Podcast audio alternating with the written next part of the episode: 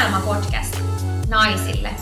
Rohkeutta elää oman näköistä elämää ja toteuttaa sitä, mitä oikeasti haluat.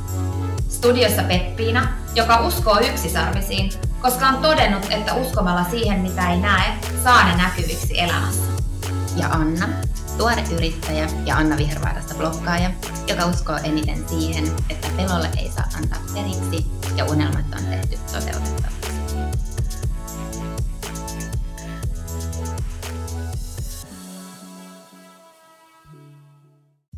Tervetuloa kuuntelemaan Unelma-podcastia. Mun nimi on Peppiina.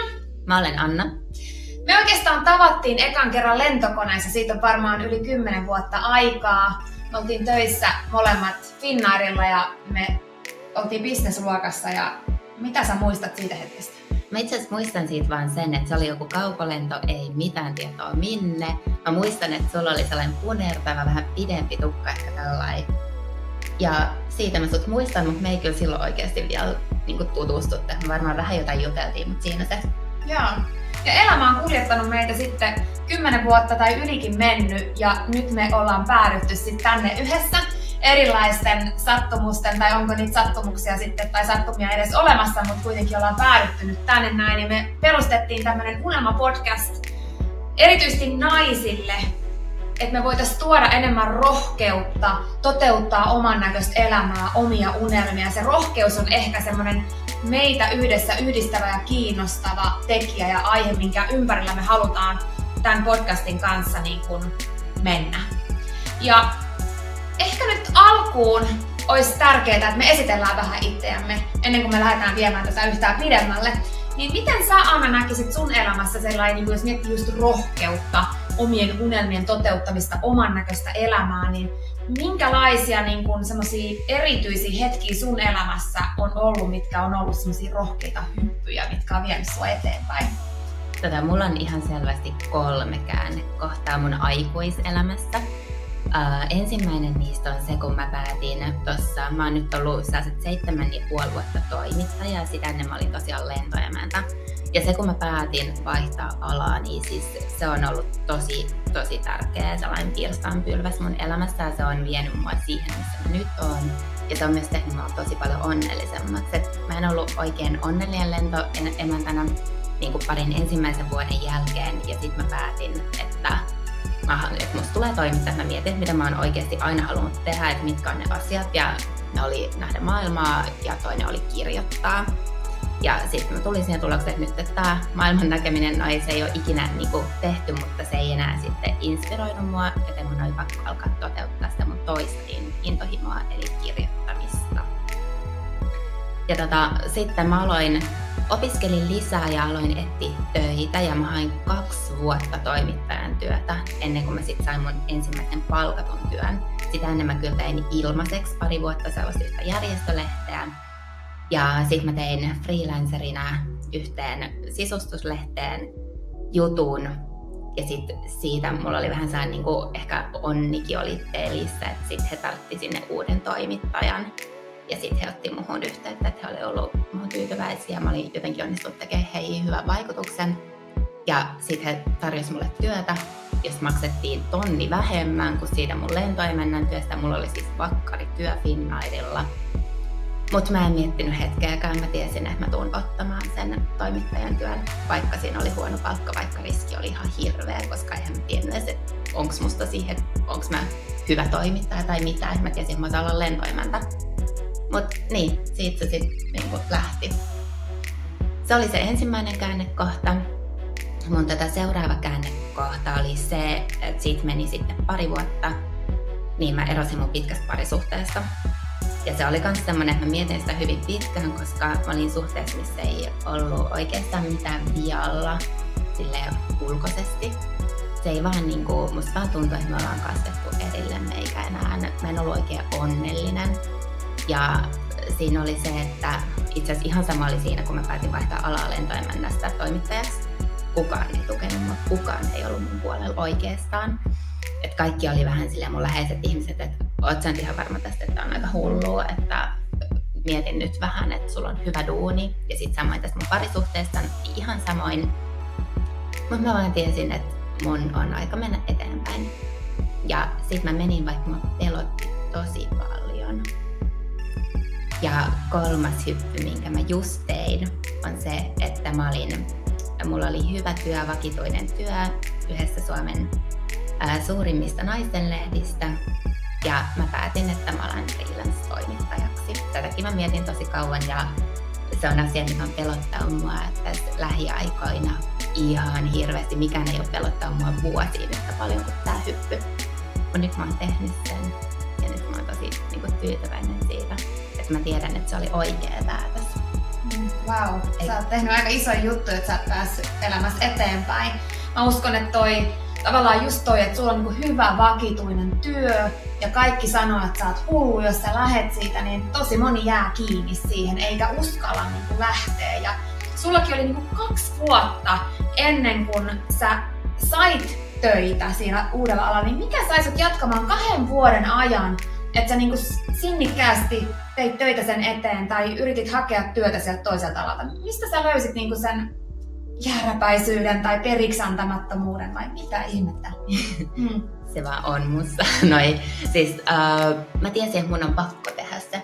Mä tiesin, mä oon vähän sellainen, että siinä vaiheessa kun mä saan mun elämästä varmuuden siitä, että mitä mä haluan, sit mä toteutan sen. Koska mä ajattelen, että jos mä jätän jotain mun elämästä tekemättä sen takia, että mua pelottaa, mä kadun sitä ikuisesti, mä en kehtaa katsoa itteni peiliin ja mä uskon, että jos jättää asioita tekemättä sen pelon tähden, niin sitten ei tule elämään sellaista elämää, kun sun oikeasti kuuluisi elää. Ja sit sä et ehkä koskaan elä sellaista niin täysin tyydyttävää elämää ja musta olisi ihan hirveätä hukkausta. Mä vaan tiesin, että, mun, niin kuin, että mä yritän niin kauan, kunnes se onnistuu. Ja sit se, se ei todellakaan ollut helppoa, mutta kyllä se sitten loppujen lopuksi onnistui. Että joku se on vaan semmoinen, pitää uskoa siihen ja pitää myös tehdä todella paljon töitä. Mm. Mun mielestä on niin hyvä esimerkki siitä, että jos miettii, että varmasti kävi just monta vastoinkäymistä tai just silleen, että sä hait töitä, sä et saanut, sä hait, mm. sä et saanut, sä hait, sä et saanut, kaksi vuotta sä jatkoit sitä. Kyllä. Että tavallaan kuinka monen semmoisen unelmien toteuttajan takaa löytyy tämmöinen samanlainen tarina ja senhän takia just nimenomaan tämä meidän podcastkin on perustettu, että me voitaisiin tuoda esiin sitä, että ei se ole helppoa, mutta se on sen arvosta. Just se, että ei niinku anna periksi, jos on oikeasti joku asia, mit, mitä sä oikeasti haluat. Niin mun mielestä on niin älyttömän hieno esimerkki toi esimerkiksi, että kuinka sä valmistauduit siihen sun omaan unelmaan siihen seuraavaan steppiin. Et me ihmiset helposti ollaan silleen, että no, me odotetaan vaan, että se mahdollisuus tulee ja sitten vasta aletaan valmistautumaan. Et sä olit niinku jo valmis, sä olit tehnyt ilmasta duunia ja oikeasti niinku jatkanut vaan sitä niinku opiskelua ja kaikkea. Että sitten kun se mahis tulee niinku sielläkin, se yksi lopetti sen työn ja sä sait sen paikan. Jep, joo, ja mä en siis yhtään usko siihen, että universumi tulisi ketään kotoa hakemaan. Mm. Mä uskon, että meille elämässä tarjoutuu mahdollisuuksia, mutta niihin pitää tarttua. Mm. Ja mitään ei saa, jos ei oikeasti ole valmis tekemään paljon töitä sen eteen. Ja yleensä myös, jos sä haluat jotain uutta sun elämään, niin sun pitää luopua jostain vanhasta. Ja se on itse asiassa asia, mitä aika moni ihminen ei ole valmis tekemään. Eli halutaan kaikki, mutta sitten ei olla kuitenkaan valmiita uhraa sen eteen että mä oon uhrannut mun kaikkien unelmien eteen tosi paljon. Mä oon tosi paljon töitä, uhrannut tosi paljon vapaa-aikaa. Nyt mä oon esimerkiksi, ja silloin aikaisemminkin mä aloitin siis sen mun toimittajan työn, mä oon ottanut ison taloudellisen riskin. Mutta mm. siis sun tarina on vielä paljon kiinnostavampi, sä oot ottanut huomattavasti isompia riskejä vielä kuin minä. Eli kerro vähän, mitä sun käännekohdat on ollut. Okei, voin mä kertoa, vaikka mun tekisi mieli kuulla sun käännekohdista vieläkin lisää. Voidaan jutella niistä joko tänäänkin ehkä vielä. Okei. Okay. No, mähän olin kans niinku lentoimanta ja mä olin vakituisessa työsuhteessa. Se oli ollut mun unelma pienestä lähtien, kun pääsin lentoimannaksi. Mutta sitten mulla alkoi tuntua vähän samalta tavalla kuin sulle, että ei tää olekaan mun juttu. Että, että tavallaan se matkustaminen on kiva, mutta en mä halua olla töissä siellä ja roudata ihmisiä matkustamaan, vaan mä haluaisin itse olla se, joka matkustaa. Sama, täysin sama. Joo, ja se alkoi tuntua sitten vähän sille, että ei vitsi. Ja, ja tota, mä irtisanoudun kans vakituisesta työpaikasta ja, ja ihan sama juttu, että muakin pidettiin hulluna ja tosi monet niin kuin, rakkaudesta yritti estää mua. Et en mä ajattele, että ne ihmiset, jotka pitää sua hulluna, niin ajattelis niinku sen, niinku sun haitaksi, vaan varsinkin ne haluaa niinku huolehtia susta. Joo, mulla oli ihan siis toi sama, että esimerkiksi mun vanhemmat oli tosi huolissaan siitä, että miten mä vaikka pärjään, että mitä jos ei se kannakaan se mun unelma. Ja sit mä oon irtisanoutunut vakituisesta työstä ja parisuhteesta kaikkea. Jep. Mutta meillä on sinänsä aika samantyyliset tarinat, että mäkin sitten irtisanouduin sieltä Ja mä, mä päädyin sitten liikunta-alalle. Mulla oli tuo hyvinvointi alkoi kiinnostaa tosi paljon siksi, että mä aloin lentotyössä voima aika huonosti. Niin mua alkoi kiinnostaa se enemmän. Mä päädyin sitten liikunta-alalle. Mä sain sieltä semmoisen niin sanotusti, voi nyt, voiko sanoa arvostetun paikan, että pääsin esimieheksi tämmöiseen keskukseen. Mutta mä huomasin niin kuin jo kuukauden ajan aikana, että se ei ole mua varten. Eli mä olin tehnyt hypyn sieltä ja mä olin just siinä tilanteessa, että se oli tavallaan väärä hyppy. Että se oli tyhmää, mä ajauduin paljon huonompaan tilanteeseen, että se ei ollut todellakaan mua varten. Mutta silti, vaikka mä olin tehnyt sen, niin mä niinku tiesin, että mä oon, tai mä jotenkin ajattelin elämässä silleen, että sä kaadut, mutta sä kaadut eteenpäin että niinku sun kuuluukin kaatua, mutta kunhan sä kaadut eteenpäin. Mä kaaduin niinku eteenpäin, mutta tietysti kaikki ehkä ajatteli sitä silleen, koska totuus on se, että mut heitettiin sieltä ulos koeajalla, koska mä kerroin, että mä voin huonosti ja tää ei ole mua varten. Niin sit mut heitettiin ulos sieltä firmasta sillä niin että se meni vähän epämukavasti se tilanne. Mutta se oli myös mulle siunaus. Mä, mä ajattelen tosi usein, että tällaiset niin kun epäonnistumiset ja tavallaan vastoinkäymiset, mitä meidän elämässä tapahtuu, niin ne on meille siunauksia, jos me vaan niin kuin uskalletaan avata silmämme sille. Että jokainen vastoinkäyminen pitää sisällään tosi ison mahdollisuuden. Niin sitten mä olin niinku työtön ja mä en saanut mistään rahaa. Ei niinku, mä en saanut mitään tiedäksä ansiosidonnaisia tai tämmöisiä, koska mut oli koeajalla irtisanottu. Ja tota, mä muistan vielä, kun mä asuin silloin mun niin edellisessä kämpässä, mä olin just eronnut, ai niin sekin oli yksi mun iso käännekohta, mutta tota, me palataan siihen kohta. Niin mä olin just eronnut ja mä asuin siellä, mulla oli koira, joka oli tosi sairas, se oli ihan super allerginen, mulla meni ihan älyttömän paljon rahaa niin sen kuluja ja kaikkea. Mä muistan, kun mä makasin siellä sohvalla ja mua itketti ja mä en nähnyt niinku valoa missään. Mä ajattelin, että mitä tässä on niinku järkeä, mutta mä tiesin silti jossain mun sydämessä, että mä oon kaatunut eteenpäin, koska mulla ei ollut hetkeäkään semmoista oloa, että mä haluaisin palata sinne lentoimanan työhön. Mutta mulla oli tosi epätoivoinen olo siitä, että mitä nyt tapahtuu. Ja mä menin sitten pyytää apua, mä menin tuonne työ- ja elinkeinokeskukseen kysymään, mitä mä voin niinku tehdä, että mä pärjään. Ja ne sanoi sitten, että mä rupeisin saamaan ansiosidonnaista, jos mä menisin opiskelemaan jotain, mikä ehkä johtaa johonkin ammattiin.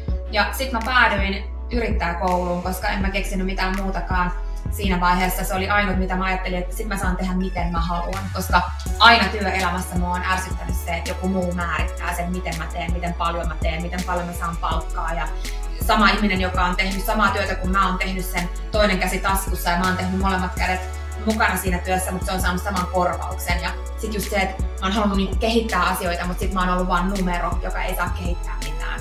Niin sitten se yrittäjyys alkoi sitä kautta kiinnostaa, että ei mulla ole ollut koskaan mun suvussa sillä niin kuin just lähipiiristä tai missään ei ole ollut yrittäjiä. Et sekin oli semmoinen niin hyppäys, mistä tosi moni mun lähellä sanoi, että sä oot hullu, että yrittäjä, yrittäjyys on hulluutta ja miten sä pärjäät ja kauhean iso riski ja sitä tätä tota. tota, Mutta sitten mä menin, mä opiskelin niinku yrittäjäksi. Et mä kävin semmoisen yrittäjän ammattitutkinnon ja sitten siinä samalla mä sit niinku suunnittelin mun yritystä ja sitten mä perustin mun firman. Et siitä on nyt semmoinen yli kuusi vuotta aikaa, kohta seitsemän vuotta tai ensi vuonna tulee seitsemän vuotta. Mutta siinä välissä oli myös käännekohta. Tämä yrittäjyys oli tosi iso käännekohta mun elämässä, että mä uskalsin hypätä. Sitten oli tämä yksi käännekohta, että mä hyppäsin sieltä työttömäksi, eli uskalsin lähteä pois siitä silloin koeajallakin. Uskalsin, tai uskalsin kertoa, että musta tuntuu pahalta. Kun tosi usein musta tuntuu, että me esitetään, koska me pelätään sitä, että meidät irtisanotaan.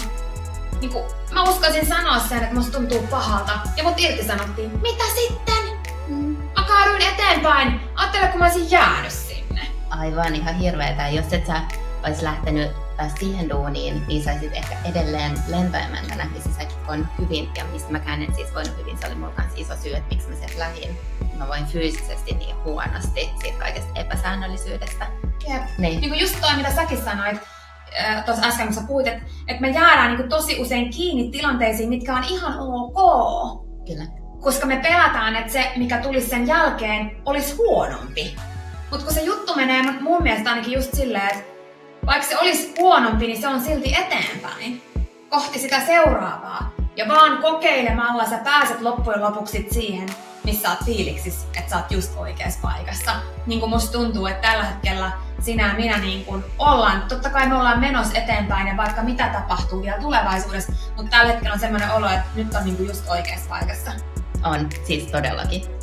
No mut yksi vielä semmonen käännekohta tämän lisäksi, että mä hyppäsin ja jäin työttömäksi ja uskalsin sanoa, että musta tuntuu vaikka mut irtisanottaisiin. Mut irtisanottiin ja lähdin Finnairilta ja lähdin yrittäjäksi. Niin yksi vielä oli semmonen just parisuhteeseen liittyvä, niin kuin sullakin, että meillä on aika paljon saman tyylisiä asioita, mutta mulla se oli niin kuin narsistinen parisuhde. Eli oikeasti mä voin tosi huonosti ja mä olin tosi heikko ja mulla oli tosi paha olla ja näin, ää, niin mä uskalsin lähteä siitä. Mä muistan vieläkin sen hetken, kun, kun no ei mennä siihen nyt ehkä sen pidemmälle, mä voin joskus jossain jaksossa kertoa siitä enemmän, mutta siis ideana se, että mä voimaannuin siitä ihan älyttömästi.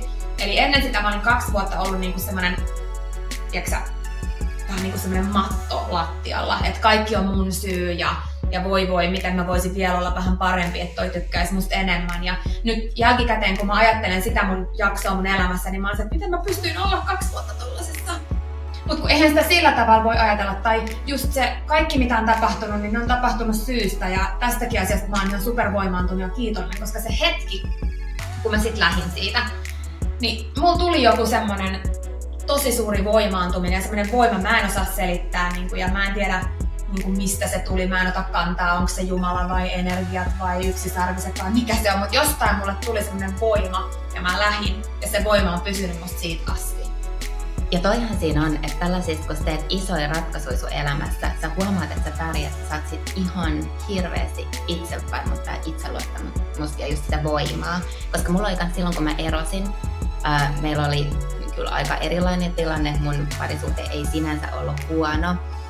Ja siis mun ex oli mun hyvä ystävä ja, ja kaikki oli siinä, että mä vaan koin jotenkin, että mä, jos mä siihen jään, niin mä en koskaan ehkä kehity ihan sellaiseksi ihmiseksi, kun mä halusin olla. Ja mä koin, että me ei olla toisillemme ihan niin kuin paras matchi. Mm. Mutta mä taas niin kuin, mulla oli sillä eri kuin sulla, ja mä pelkäsin ihan hirveästi sitä, että miten mä sit pärjään niin ihan yksin. Mm. Että sit kun mulla ei olekaan enää sitä toista ihmistä siinä tukemassa mm. ja auttamassa ja näin. Ja mutta sitten kaikki menikin, kaikki meni hyvin. Et ei, mm. siis, mä oon huomannut myös sen, että asiat on usein etukäteen paljon pelottavampia kuin mitä ne on sitten, kun sä ihan oikeasti ryhdyt siihen hommaan. Sitten sä vaan elät sitä elämää ja asiat tapahtuu ja kaikki ratkeaa. Yes. Ja just se, että onko se sitten parempi jäädä siihen, mikä on ihan ok. Kun sä, niinku, sitä just ihmiset tosi harvoin miettii. Että kun on se, että toi on niin pelottavaa, en mä tiedä uskallaks mä ottaa tota askelta, koska mitä jos kaikki menee pieleen? No kumpi on parempi? Sekö, että sä jäät tohon? No niin, no ei oo. Siis niin mä oon sitä mieltä, että se ei oo. Niin, että kun sä, kun siis totta kai siinä käy ja voi käydä, että usein käykin niin, että sä kaadut, mutta sä kaadut eteenpäin. Aivan. Ja yksi kysymys sulle. Jep. Oot sä katunut näitä sun päätöksiä ikinä? En. En mäkään. En ikinä. En koskaan. ikinä. En se ikinä. Just... Se on niin, kuin niin siistiä. Että vaikka mä oon niinku ollut tosi semmoisessa tilassa, että mä en näe valoa ja mä makaan sohvalla ja itken ja mietin, että mikä tässä on järki, niin silti mä en oo katunut. Mäkään en oo katunut, en, en minä huonoimpinakaan hetkinä. On mullakin niitä ollut, että vaikka mun tarina tavallaan kuulostaa paljon niin kuin smoothimmalta kuin sun tarina, niin ei ollut helppoa lähteä niin kuin vakityöskentelyyn. Mä jouduin siis sellaiseen firmaan, missä mä tein ihan hulluna töitä. Loppujen lopuksi kaikki muut irtisanottiin, paitsi mut sieltä. pyöritin yksin käytännössä sellaista lehteä ja se oli, siis mä koko ajan pelkäsin, että mä saan potkut ja täällä koko mun elämä karahtaa. Ei ollut helppoa erota pitkästä suhteesta. Kyllä mä siis, silloin mulla oli, oli aika kova stressi, valvoin paljon öitä ja pelkäsin, että edelleenkin, että koko tämä mun hieno uusi elämä rysähtää jotenkin täysin. Ja mä vielä itse silloin samaan aikaan vaihoin työpaikkaa.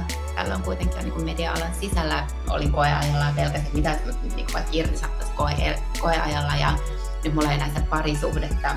Meillä oli, oli vaikea saada meidän tota, yhteinen asunto myytyy, siinä meni puoli vuotta. Ja mä ajattelin, että mä oon kahden asunnon louku, loukussa ja työtön ja niin kuin yksin. Mm-hmm. Mutta sekin kaikki järjestyi. Mm-hmm. Nyt mä oon ollut tässä hyvin vähän aikaa yrittäjä. Ja totta kai tähänkin liittyy se, että olen nyt miettinyt tosi paljon, että mitäs jos mä en saakaan tarpeeksi töitä, mitäs mä sitten. Siis mä oon niin kuin lähtenyt tästä todella hyvästä työpaikasta. Ja on se, niin kuin, ei se ole helppoa. Mutta nyt musta tuntuu kuitenkin, että kyllä kaikki niin kuin sit menee loppujen lopuksi niin kuin pitää. Sitten kun sä vaan uskallat tehdä sen päätöksen, ja ottaa ne askeleet ja oikeasti mm. alkaa konkreettisesti toteuttaa suunnitelmia, niin siis yleensä asioihin aina sit löytyy joku käytännön ratkaisu. No siis todellakin, ja mä oon saanut seurata tuota sun matkaa tässä viimeisen vuoden puoli vuotta, varsinkin kun sä oot miettinyt sitä yrittäjyyttä ja vähän niin kuin, että onko sittenkään vai onko vai ei. Ja se on just se, että sä kasvat siihen hetkeen, kun sulle tulee se tilanne. Että vähän niin kuin kun me molemmat oltiin Finnaarilla, niin kyllähän mäkin mietin pitkään sitä, että pitäisikö lähteä, pitäisikö lähteä. Kun tavallaan joo, tässä on kaikki hyvin, pääsee matkustamaan, pääsee sitä tätä, mutta kuitenkin kun on sydämessä sellainen olo, että mun pitäisi tehdä ihan jotain muuta, niin en mä olisi voinut lähteä aikaisemmin, vaan se hetki tulee, kun se tulee. Sama kuin sulla. Just toi, mä niin uskon tuohon. Mä uskon siihen, että sä todellakin tiedät sitten, kun on se hetki. Sitten siihen, mitä mä oon tarttu kiinni. Jep. Ja sama siinä parisuhteessa. Että no okei, okay, sulla on ollut eri tilanne, mulla on mm. ollut tämmöinen niin vähän, niin kuin, tai ei niin vähänkään, mutta tämmöinen naristinen parisuhde. Niin sekin, että kun jälkikäteen ajattelen, että miten mä pystyn olla kaksi vuotta, niin hei, se oli se oikea hetki. Niinpä. Se oli se oikea hetki, kun sä oot tarpeeksi vahva ja voimaantunut ja sä oot oppinut sen, mitä sun on pitänyt oppia siitä. Aivan, todellakin, että sä niinku oikeasti saat varmuuden sille päätökselle. Ja ehkä myös se, että sä tajuut sen, että mitä sä itse haluat, koska ja. esimerkiksi toi lentoemännyys, niin mulla oli alkuun se, että musta oli tosi siistiä pääs matkustaa näkemään maailmaa, mä halusin sitä. Sitten pari vuoden kohdalla mä tajusin kuitenkin sen, että mm, mä en niin välitä tästä itse työn tekemisestä, että se ei ole se, missä mä oon parhaimmilla. Mm. Että on ihmisiä, jotka on todella hyviä asiakaspalvelijoita, tosi hyviä lentoemäntiä, mm. ja mä en ole sitä. Että mä oon enemmänkin kuitenkin sitten, mä rakastan olla toimittaja, mä rakastan, mä tykkään ihmisistä, mä haluan kertoa ihmisten tarinoita, mä en välttämättä saa kauhean paljon siitä niin kuin asiakaspalvelutyöstä. Ja jolle se saa jotain siitä asiakaspalvelutyöstä, niin sit sä et ole oikeassa paikassa siellä lentokoneessa. Ja ihan sama juttu mulla. Niin kuin, että tavallaan mä oon aina ollut asiakaspalvelujutuissa, koska tavallaan mä oon tosi sosiaalinen ja näin. Niin sit mä oon niinku ajautunut semmoisiin, mä en oikeastaan tykännyt niistä. Ja lentoemäntänäkin, kun mä rupesin jälkikäteen miettimään sitä, niin kuin just kun mä teen paljon töitä tällaisten unelmien ja kaikkien parissa ja autan ihmisiä niin kuin miettimään, että hei, mikä se sun unelma olisi näin niin mä rupesin miettimään mun edellisiä töitä ja mistä mä tykkäsin niistä eniten, niin mä tajusin, että oikeasti lentoemännän työssä, siis tää voi kuulostaa hullulta, mutta mä tykkäsin kaikista eniten sitä, kun mä sain näyttää ne exitit. Niin kuin, siis tiedätkö, mä sain niin olla esillä ja näyttää, muut vaan katsoo. Et sit mä oon löytänyt niin sit vaan ottamalla näitä erilaisia steppejä sen, että mä tykkään olla lavalla, mä tykkään olla esillä sillä, että muut on hiljaa ja kuuntelee. Mutta sitten se kommunikointi näin ei olekaan se mun juttu niin kuin se just se asiakaspalvelu. Tämä on niin hyvä. Mä aloin just miettiä, että mistähän mä tykkäsin. Joo, meillä on vähän toistaamaa. Joo, mm, mä tykkäsin kyllä kans hirveästi siitä, että mä pääsin niihin New Yorkiin ja Taimaaseen ja Hongkongiin. Joo, sama, mutta sitten mä aina mietin sitä, että mä haluan olla se, joka istuu siellä koneessa ja katsoo sieltä todellakin. Mutta hei, mä haluan vielä sanoa sen, että lentoemännän työhän on ihan super työ ja niin kuin ei millään tavalla haluta sitä dissaa tässä. Mutta se ei ollut meitä varten. Et mä tajusin just ihan saman jutun silloin, kun mä olin siellä. Ja mä, mä olin itse asiassa mun hyvän ystävän kanssa silloin lennolla ja mä seurasin sitä, kuinka se tekee sitä ja kuinka hienosti se hoiti kaikki asiakkaat ja kuinka se käveli käytävällä ja oli niinku saatavilla. Ja mä sain itteni kiinni siitä, että mä kävelen sitä käytävää katon kattoon ja on silleen, että mä en en ottais, mä en ottais. Niin kuin yritän kävellä vaan mahdollisimman nopeasti ohi silleen, että kukaan ei vaan sanoisi mitään ja pyytäisi mut jotain. Joo. Ja se oli se hetki, kun mä tajusin, että joo, nyt taitaa mun aika täällä olla ohi. Joo, meillä on ollut tää täysin sama juttu. Mä itse asiassa tajusin, että mun aika on ohi siinä vaiheessa, kun mä haluan aina lähteä nykkiin. Koska mä että nyt on kyllä jotain pahasti vielä, että jos et sä enää halua nykkiinkään mennä, mm. niin sit, sit on niinku oikeasti vaihdettava työpaikka. Jep. Joo. Ehkä tämän koko homman niinku, idea, mitä me nyt yritetään tässä sanoa, on se, että pitää vaan niinku uskaltaa kuunnella sitä, että mitä sä oikeasti haluat sun elämässä, millainen ihminen sä oot. Ja ja siis uskaltaa oikeasti tavoitella niitä unelmia. Mä uskon siihen, että kantaa. Ja sitten vaikka se, tosi moni kysyy aina multa, että no, mut kun mä en tiedä mikä mun unelma on. Ei sun tarvikkaa tietää, kun seuraat sitä, mitä sä, niin kun, mikä sua kiinnostaa. Että niin sitten ne vie sua sitä kohti. Että eihän silloinkaan, niin kun sä lähdit ekaa kertaa Finnairilta ja menit johonkin niin kuin to- toimittajaksi tänne, niin et, et sä niin ajatellut, että tämä onkin se, mitä sä nyt haluat. Et että seuraa sitä kiinnostuksen kohdetta ja lähtee tekemään asioita niin kuin niitä kohti, tai jos se ei tunnu hyvältä niin kuin siinä ihmissuhteessa, niin uskaltaa sitten niin lähteä siitä, että vaikka ei sulla ole sitä uutta ihmissuhdetta, niin just niin kuin sä sanoit tuossa aikaisemmin, että sun pitää luopua, että sä saat. Et tosi usein me pidetään kiinni asioista ja koska me pidetään niin voimakkaasti kiinni, niin mikään uusi ei myöskään aukea. Et sun ei tarvi aina tietää, mikä se on, sun täytyy vaan uskaltaa ottaa se askel sitä kohti. Joo, ja sitten jos aina tekee asiat samalla lailla, niin miten voi niin kuin odottaa uudenlaista lopputulosta? Tämä on klisee, mutta siis pitää paikkaansa. Jep, ja mä uskon siihen, että kaikki nämä kliseet on totta, koska ei ne muuten olisi kliseitä. Niiden kaikkien takana on joku semmoinen ajatus, minkä sit kun sä oot tehnyt sen, niin sä niin voivallat. Että näinhän se on oikeasti, että tästä tää tulee. Niin se on. Kiitos, että kuuntelit. Tämä on Unelma Podcast. Siihen asti kun kuullaan seuraavaksi, muista, että rohkeus on lihas ja se kasvaa vain kun harjoitat sitä. Ja muista, että rohkeutta ei ole se, että pelkää, vaan se, että sä teet vaikka sä pelkäät.